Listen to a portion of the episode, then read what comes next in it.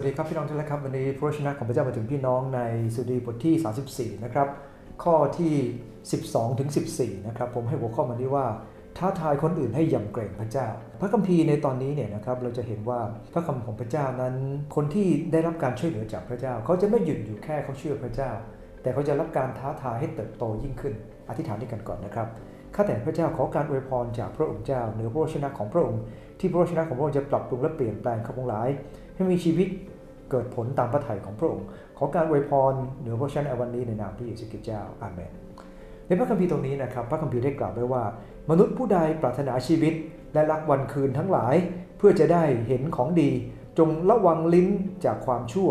อย่าให้ริมฝีปากพูดเป็นอุบายล่อลวง จงหนีการชั่วและกระทำการดี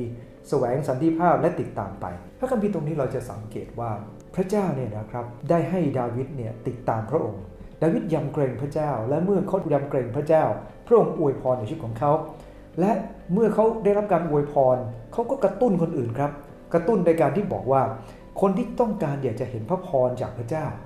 คุณจะต้องดำเนินชีวิตตามคำของพระองค์ หลายครั้งเราต้องการสุขภาพที่ดี ชีวิตที่ร่ำรวยขึ้น ต้องการเห็นพระเจ้าอวยพรนั่นอวยพรนี่เราจะขออย่างเดียวโดยที่ไม่ทำอะไรไม่ได้เขาท้าทายคนบอกว่าถ้า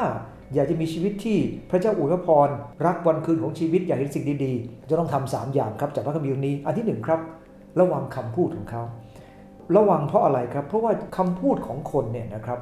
มันจะส่งผลกับสิ่งดีๆ มากมายในชีวิตของเขา พระคัมภีร์บอกว่าจงระวังลิ้นของเจ้าจากความชั่ว ลิ้นฝีปากที่เป็นอุบายล่อลวงมี2ออย่างนะครับ ลิ้นจากความชั่ว พระคัมภีร์ตอนนี้ต้องการให้เราระวังเรื่องลิ้น เพราะว่าลิ้นเนี่ยนะครับในพระคัมภีร์ยากอบบอกว่ามันเป็นเครื่องมือของความชั่ว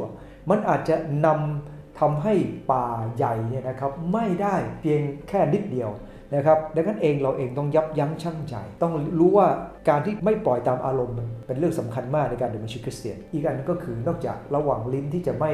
ใช้ตามอารมณ์แล้วก็คือเราจะต้องระวังที่จะไม่หลอกลวงใครเพราะฉะนั้นพระเจ้าเตือนเราจุดนี้ครับ ลูกของพระเจ้าต้องไม่หลอกลวงคน อย่าลืมนะครับ การหลอกลวงเป็นลักษณะของซาตานซาตานชอบหลอกลวง แต่ลูกพระเจ้าไม่หลอกลวงนะครับทำงานด้วยกันต้องใส่ซื่อกันครับ มีอะไรสัจจะพูดตรงไปตรงมานะครับ เพราะว่า ถ้าเราเองหลอกลวงคนอื่นนั่นแหละครับ เครื่องมือซาตานในพระคัมภีร์ต่อไปนะครับ นอกจากจะระวังคำพูด อันที่ 2 ก็คือหลีกจากความชั่ว ตอนนี้บอกว่าใน TNCV บอกว่าจงหันจากความชั่ว สิ่งเหล่านี้มาจากใจทั้งสิ้นนะครับ เราต้องหันจากความชั่ว เพราะความชั่วมันเริ่มต้นที่ใจดังนั้นเองถ้าใจไม่ถูกต้องความชั่วก็จะเกิดขึ้น ดังนั้นเองเราต้องรักษาใจของเราด้วยความระวังของเราไว้รอบด้าน โดยมีพระวจนะของพระเจ้ามาเตือนสติของเรา นะครับและเป็นตัวเหมือนกับมากที่จะเตือนเราว่าทำอะไรได้บ้างไม่ได้บ้างนะครับเพราะชนะจะเตือนดาวิดเองเนี่ยนะครับขณะที่หนีอยู่นะครับและอยู่ในถ้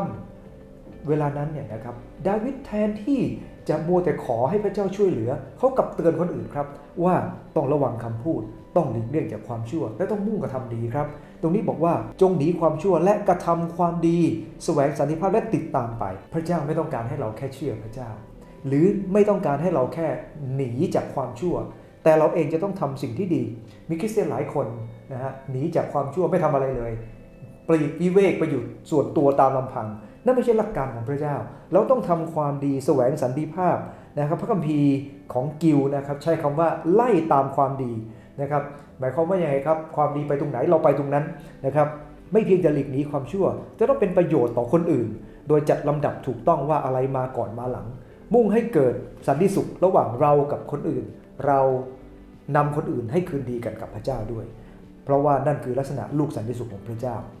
จำไว้นะครับ แม้เราจะมีความทุกข์มากมาย ท่านดาวิดได้ท้าทายว่าต้องยำเกรงพระเจ้าโดยระวังคำพูด